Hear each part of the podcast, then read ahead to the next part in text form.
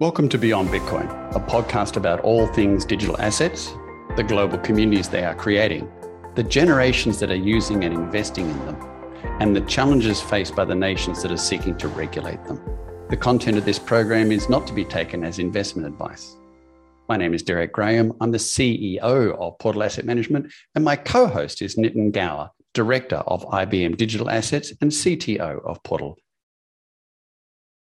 Good morning, good evening, good afternoon, and welcome along to another episode of Beyond Bitcoin, a program dedicated to most things not Bitcoin in this enormous space of digital assets.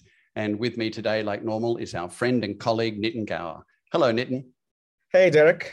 Good to be here exciting topic. And I happen to be in beautiful Barcelona. So a little bit more about that in a few.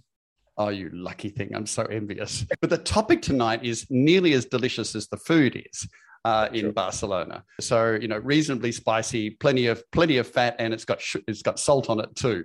Um, so let's let's have a little look at that. So you know, I've often said that this economy is so extraordinarily integrated that really one thing effectively doesn't work very well or at all without the other.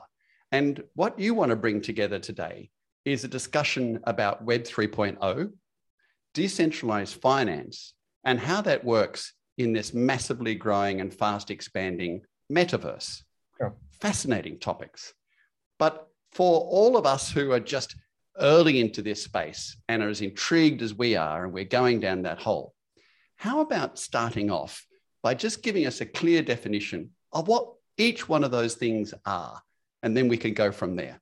Yeah, no, that's brilliant. Um, and I've been, as you know, Derek, thinking a lot about this topic in terms of one, valuation criteria is how do we understand what gives anything a value in this in this sort of vast ecosystem and ever-growing ecosystem. So if you were to look into a quick definition, then we can go dive deeper into you know how we frame this.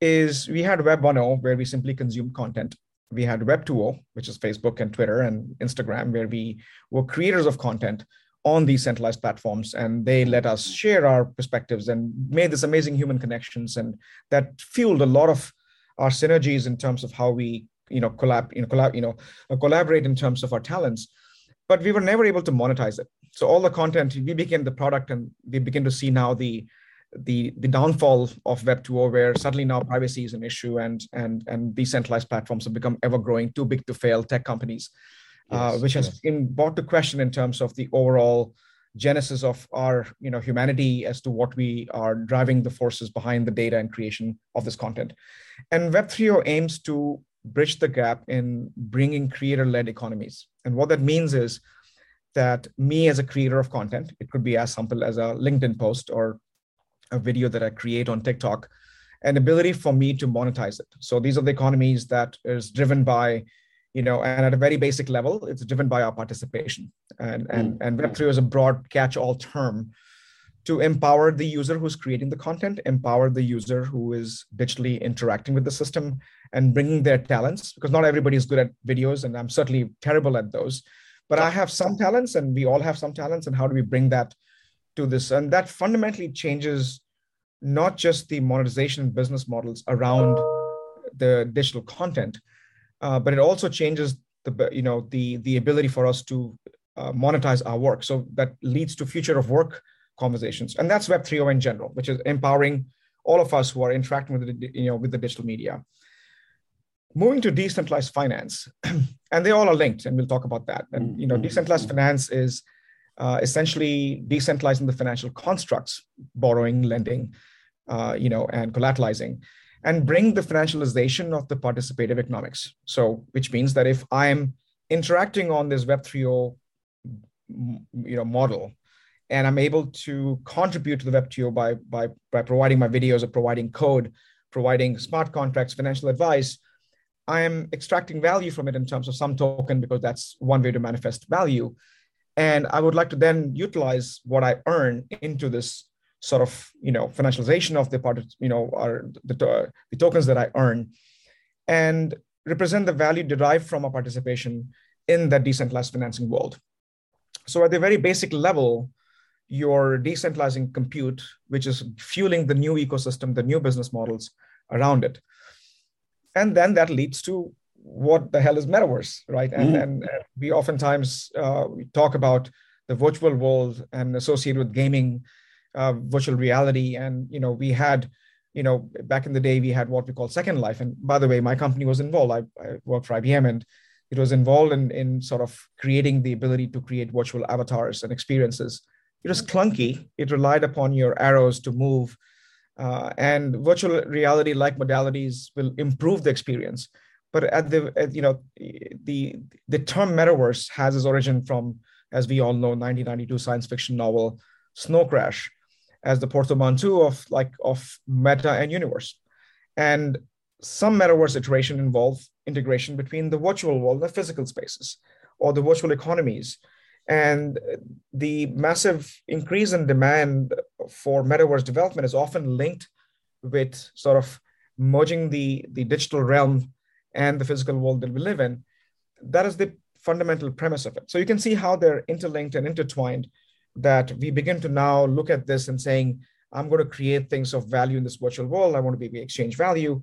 I want to be able to uh, bring my talent to this in, in a whole different way of, of monetizing and giving power to the creators. Uh, those are the conceptual elements. So I'll take a pause mm-hmm. here, Derek. Love to get your thoughts on on see if this made sense at all.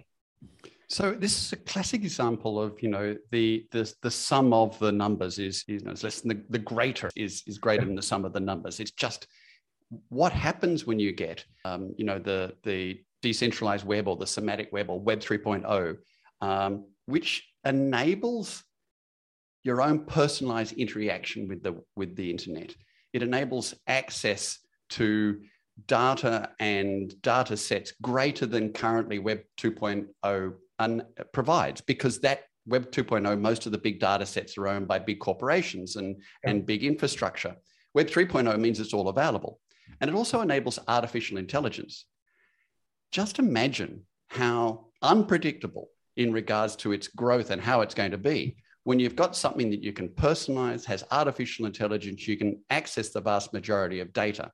You then connect that with a, I'm getting excited, but you then connect that with decentralized finance. Um, and you put that into the world of, an, of a metaverse, and you've got business models that we would never have thought of before, and opportunities and enabling that could never have occurred before because of the power of this great big data set that Web 3.0 is going to be able to access, yeah. and your own way of being able to monetize it and be paid within DeFi. You know, the more I think about this, I, I'm just wondering whether those large banks could be converted into apartment buildings or something else because their time is limited really whether it's limited to a decade or two decades um, yeah. decentralized finance is enormously powerful so I, I that, that's my my sort of sense of the fact that this yeah. is so unpredictable but nitin what we know about metaverse right now and what we are seeing happening in it um, do you see there's going to be a merging between metaverse and augmented reality and and what is called, you know, real world or traditional finance, all in this incredible, when these incredible platforms are getting created. Yeah, no, I, I, think your assertion of what the only term I can think of is exponential. One plus one is not three, one plus one is 11 in this mm. case. And I'll give you an example of, of articulating this intertwined nature of Web3 or DeFi and, and metaverse is you have a layer one protocol, let's call it, you know, Ether or Ethereum, which has a token. And then you have Filecoin, which is decentralizing the ability for you to store files, which is what we use Dropbox, or you use Box, or we use enterprise systems to store files, Google files, and so on and so forth. But this way it allows people to dedicate the compute resources to store and provide things like high availability and better speeds and so on and so forth. Your assertion about data. So while data is stored in these, these, these, these decentralized infrastructures, you have something called graph.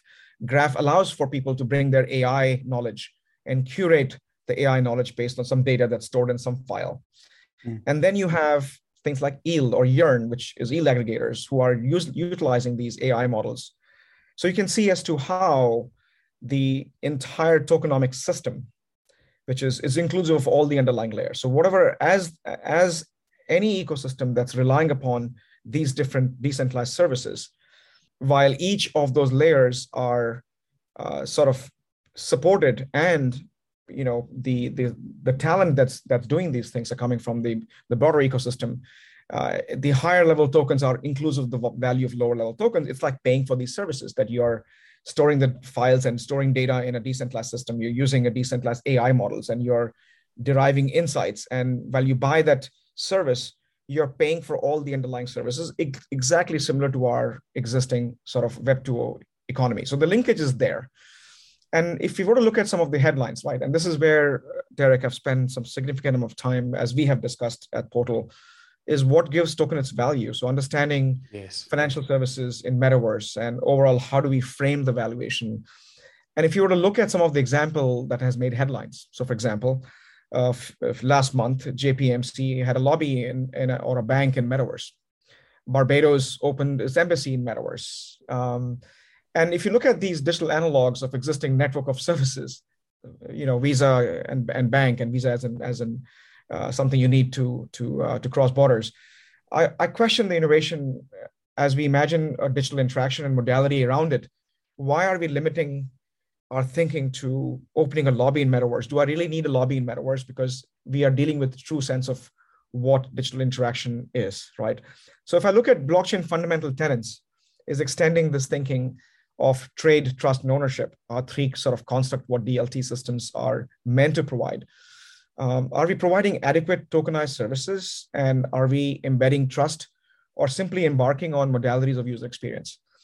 And this question has led me to think more and more in terms of what is true digital finance in this context. Uh, but the framing is there. And, and more importantly, I think in this metaversical sense, uh, if I can use that term. And by the way, I just coined a term, right, metaversical. Uh, it doesn't exist. that's, a, that's a great term. you know, as yes. that you have this NFTs, and you begin to see now, like the recent merger of Yuga Labs and Larva Labs last Friday, biggest in history. And the question I ask is again, framing the framing of the valuation of these new world corporate structures and valuation. What does it mean? It, you know, it's become so ephemeral and ethereal that we need to take a step back and apply some fundamental framework or not, because we are disrupting the financial world, which, which to me is, is truly, as you mentioned, Derek, changing of that business model, changing of the way we have traditionally done business and thinking about it differently, certainly disruptive. Uh, and in any like any disruption has some destructive value it, but it's constructive destruction that it it it'll morph into something meaningful. So I would mm. like to spend some time on understanding financialization and what does digital finance mean in the space. But I'll take a pause and love to see if that resonates with your thinking, Derek. What, what's interesting is we've often talked before is that human beings can't help themselves but to operate tribally. They, they can't help it. And what we're creating here is the whole variety of tribes, whether it happens to be in a metaverse or whether it happens to be a sovereign state wrapped around a blockchain and the, the industries are getting built from it. And I wonder whether this, this transfer of traditional knowledge and ways of doing things into metaverse is just what we're seeing here with the establishment of an embassy um, you know in, in the metaverse. Is it is it something that might just we'll see happen? We'll see these traditional overlays of business models and strategies getting put in place and they'll just die if they're not useful. They'll just step away if they're not useful. Um, and new business models that have possibly no grounding in traditional business models because they're because they're distribution frictionless will appear and we'll then just have to get our head around how do you measure the value of those new business models I, I think that's the way it, it's it's going to head. That's a lot of experiments and interesting things will happen, and and some will some will um, succeed and some won't. Um, but the question is which ones and and why. Um, yeah, no, uh, that's profound, and I agree. I think some of these are again the laws of survival of the fittest and demand and supply. They still apply to just having a lobby in metaverse and unable to do any businesses in that lobby doesn't mean anything. Which means that as we evaluate every token, and we have taken this thesis in everything that we evaluate, you know, with Mark and you know at, at Portal is what gives token its value, what's the longevity mm-hmm. of the sustainable economic system these value adhere themselves to. So let's talk, take digital finance, for example, in this world, right? We've talked about this in our show in the past.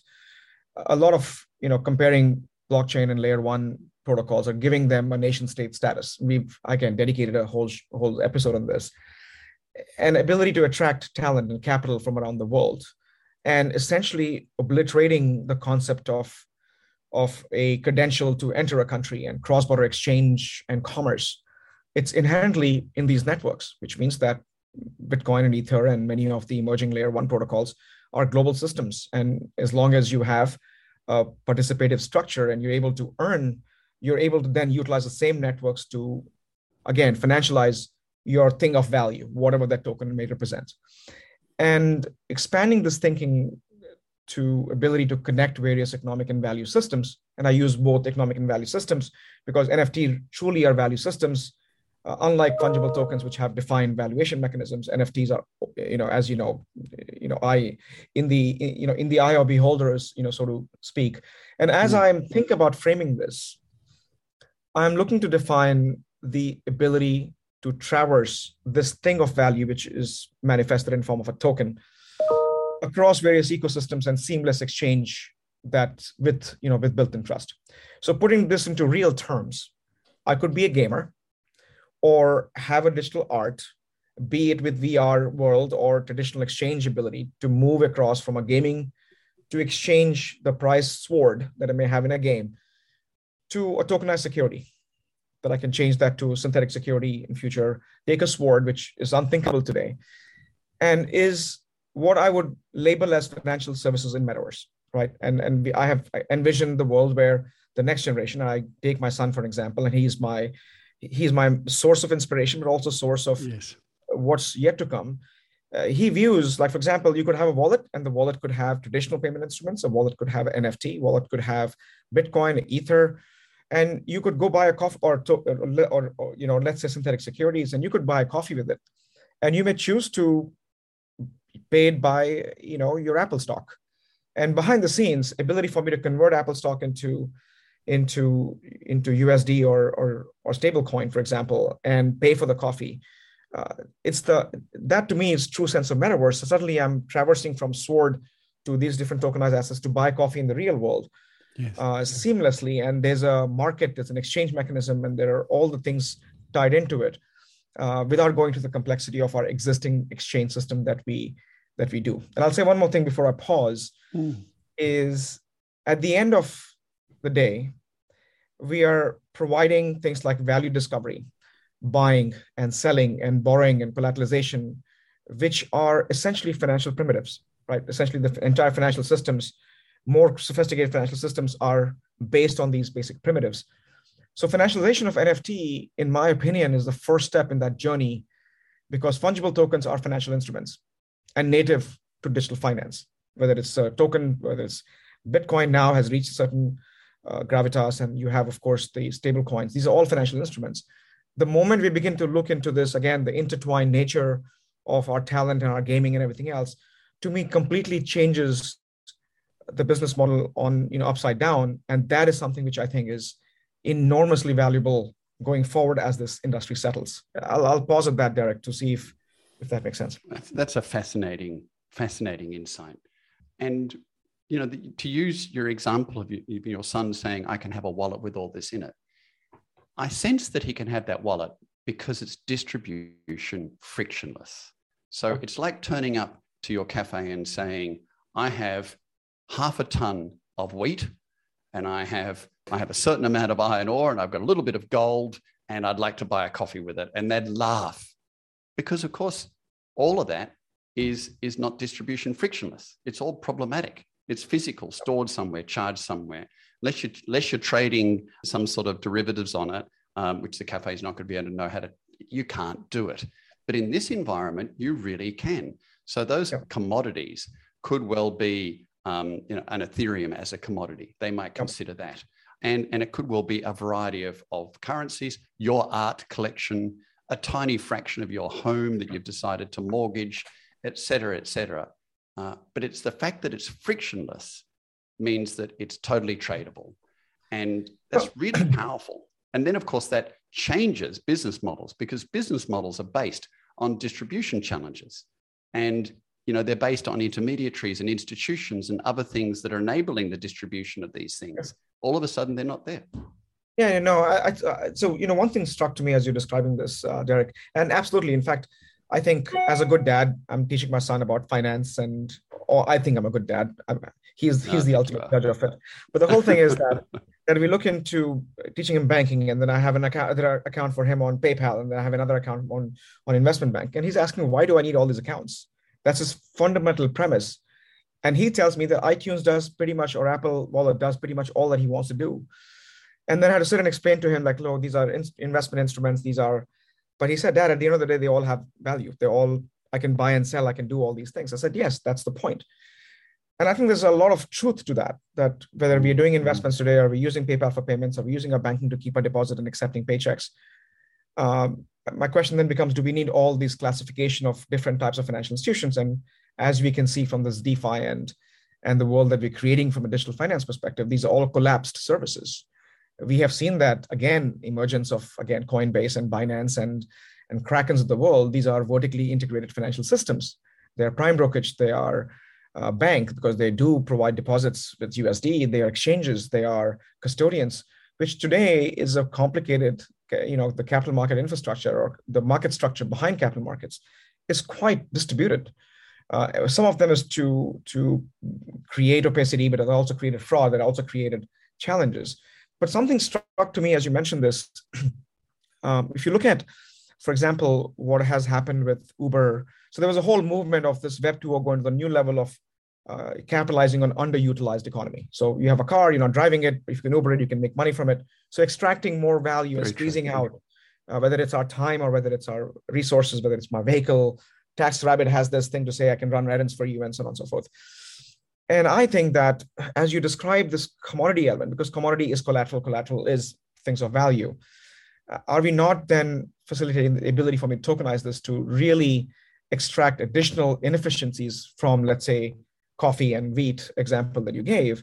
Is truly bringing this to the global scale that suddenly now there's no opacity in demand supply curves because we are building global systems and you take this uberization model to the next level because now you know based on again we discuss efficient market hypothesis there's enough information about the supply and quality of these assets around the world uh, i think it's profound it's it's uh, if we were to get to that point that we are facilitating real-time assets which means i can go to my local market give the wheat that i may have get a token value of it and go and exchange that with buying a real estate in new york uh, tokenized, fractionalized real estate. I think that is phenomenal that it's taking the entire barter system and you, you're dealing with communities that you understand.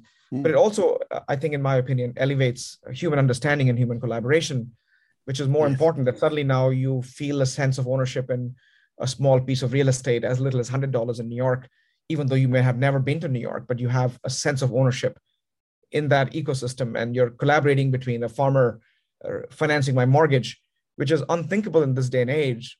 You know, a middle class school teacher in, in India, for, you know, financing my raise at a, at a lower cost because the cost of capital now is at a global level, not in money markets and in, in, in, localized economies. And I find that just enormous uh, in terms of how much value can be extracted. And, and, and, and that to me is just baffling, I think. I agree. And, and, and I've often said and I still stand by this. And of course, as time progresses, you might turn around and say the next is the greatest thing. But I think the greatest outcome so far of what we've seen that's been built upon distributed ledger technology has been the potential to truly democratize assets, borderlessly democratize assets. What sort of social impact does that have? It, it does have fantastic social impact because you'll be able to see somebody in Cambodia who's saved up $100 investing in uh, an asset uh, that's providing a return of 10% per annum, could be traditional or a new technology business model, uh, and, and that asset could be run or managed or physically in some other country, totally borderless. No one's asking them who they are. No one is telling them whether they have the right to own it or not. And they can start building their wealth for them and their family wherever they are in the world with any asset in the world. And that to me, I think we're going to see real change in um, smart, well educated developing countries because of their access to this uh, is going to be able to empower them and, and really put them ahead of, of maybe those countries that are becoming too complacent in, in their knowledge base. Uh, it, that's exciting. Um, and I, I just, I guess the other sense of it is is that if you if you do see this tremendous growth occurring, it's actually organically occurring. No, no one is singularly directing this. Web 2.0 was fascinating because we got to see, you know, Facebook and communication companies, et cetera, and then they set up banking systems and they set up other. They had strategies, and they're all intending to try and own sections of this. In this particular case, the person that has the the zero knowledge identification that's been set up, the the group that has turned around and provided um, digital ac- um, access to real estate um, has never thought that someone might swap it for coffee. Yeah, no, no, absolutely. And you know what's interesting, as you also mentioned this, Derek, is uh, when I meet a lot of our clients who are large financial institutions, uh, and this is not in the context of buying the real estate, Derek, uh, even though I think it'll be great to, to have apartments in these amazing buildings that have amazing location because they're part of the large banking ecosystem, is the question that we the question that we are asking them is, so two things have popped up. What is a metaverse strategy? Suddenly now you begin to see titles of head of metaverse, whatever that means. Uh, and, and I oftentimes challenge that question to say, hey, we are in metaverse. I'm like, if you can explain me the business model metaverse, very, I'll be very impressed. But I don't think any financial institution in the world truly has a handle on this.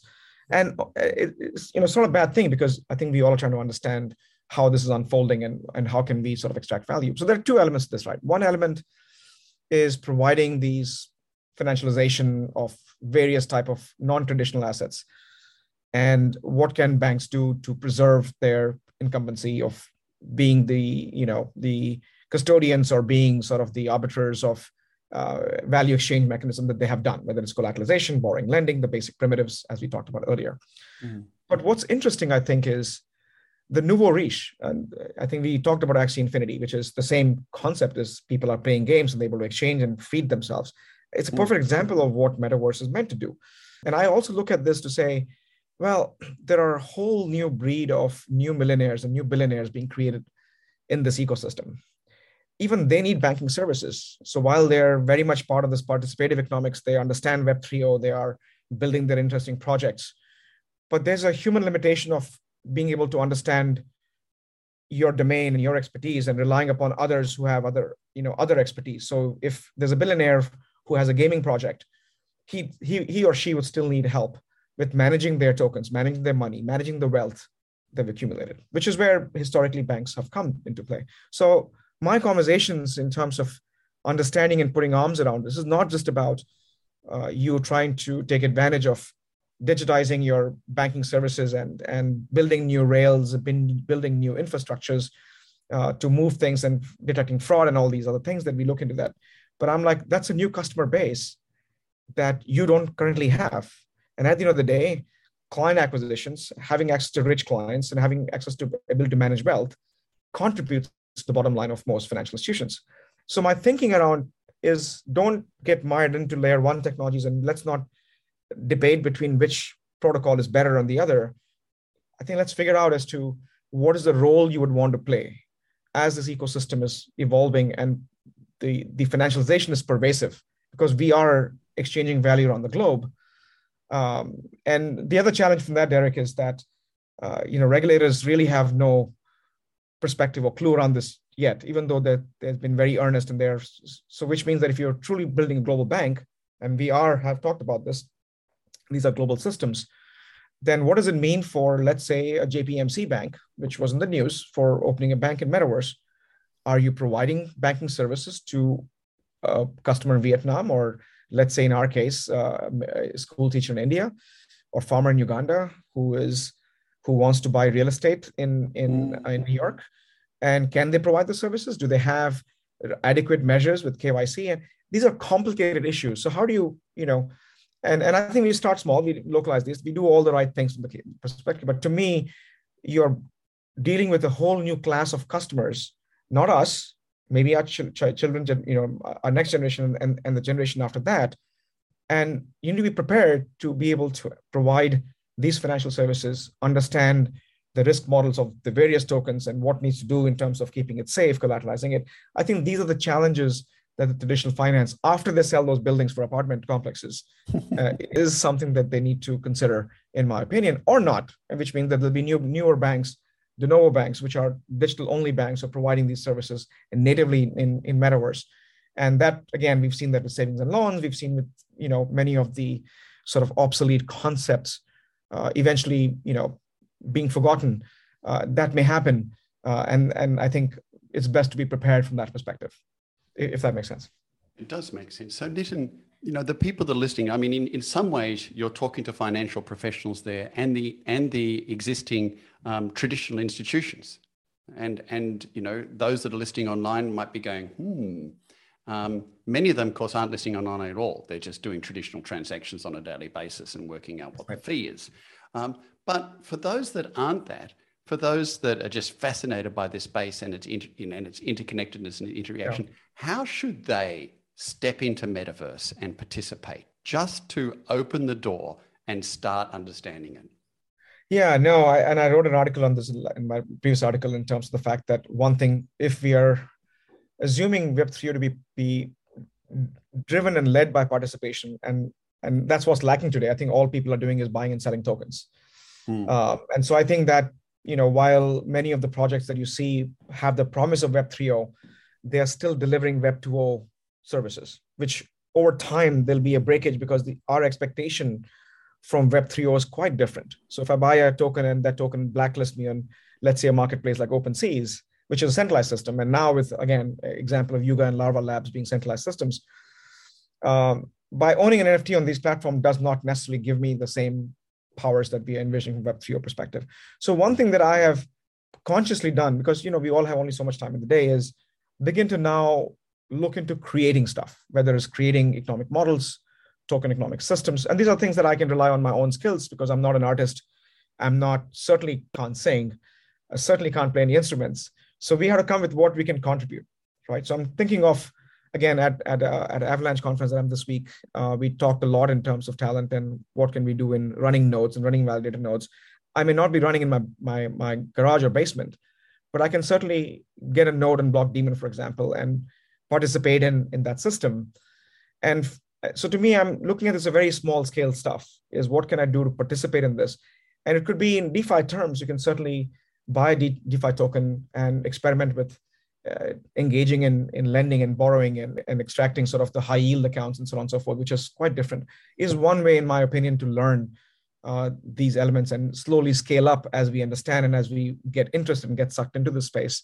Mm. Would be my advice. And I'm actually Uh, made a decision this week because I was so energized and so motivated that while I'm writing these articles and build, building business models and looking at the layer one protocols and cryptography as a technologist, I think I'm going to go move up a notch a little bit and start creating my own mining nodes, which I have not done historically because of the cost structures and, and energy to simply understand because, you know, unlike Bitcoin mining, many of the validator nodes are not that expensive. And I think that gives me an interaction of fully understanding what I have been professing, which is having a node, getting tokens, figuring out if I need to store data and have true participation sense of, of, of leveraging these projects and understanding them fully. So that's my task for the next few months to see how. Then I'll, I'll report back to you, Derek, as to how that's going. So, so that's a solid task, Nitin. Um, for those that don't think that they can start their own node and start mining, are still fascinated about this space, uh, there's probably one or two of them in the audience. Um, how do you think they can start? Now, I've often said it's quite simple. You just get off the exchanges. In other words, just stop trading tokens, open a yep. wallet, buy some yep. buy some NFTs, um, and start exchanging and getting involved with what's happening out there. Yep. Um, in regards to the metaverse and Superworld, you might remember we had a fabulous um, webinar with uh, with the managing director of Superworld, World, and and people started buying real estate in Superworld. And uh, and I, will never forget because one of my friends bought the Rottnest Island Hotel, which is an island just off Perth, and I was very very annoyed about it because it was a brilliant idea, and he bought it for like uh, you know 150 dollars. Um, whether he's going to be um, whether he's going to make a great deal of money out of it, but he's he's got bragging rights. That's one thing for sure. Um, so so how does one step into this? Should they buy a little bit of land in Decentraland? No no financial advice, but should they should how should they step into this metaverse to start learning about it? Yeah, I, I did. I bought Austin Airport. I bought Antarctica because I've had been to Antarctica, and so I did those, and it was very cheap considering it's a continent. Uh, I spent three hundred bucks to buy Antarctica on Superworld, and Harish, who's a good friend of mine, uh, we talk yes. about this quite often I think those are all the right points, though uh, I'm still not writing off exchanges because exchanges gives us uh, entry points. Uh, to use your terms, Derek, on ramping, off ramping, uh, just like what banks have done for exchanges. I think exchanges still give us an avenue and institute an understanding of what the tokens are.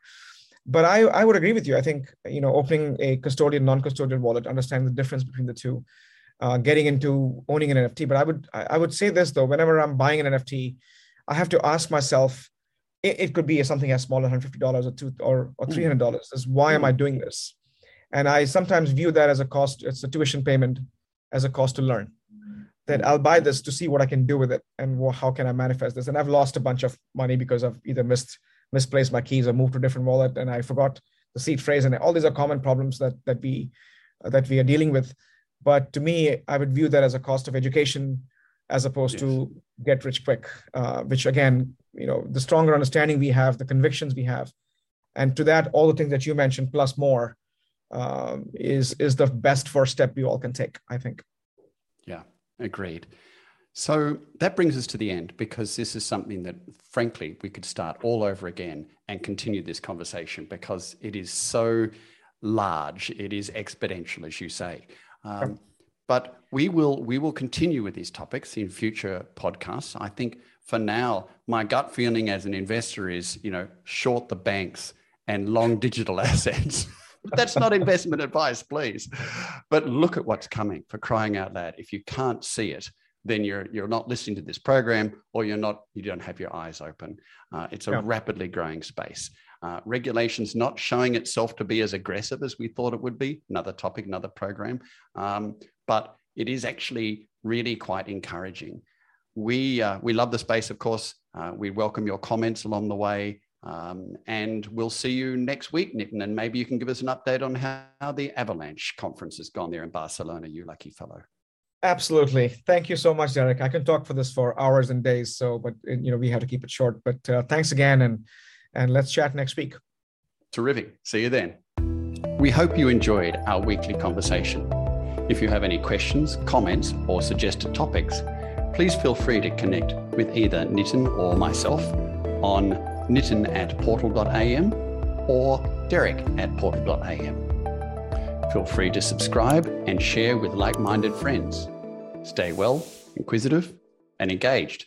See you next week. Bye for now.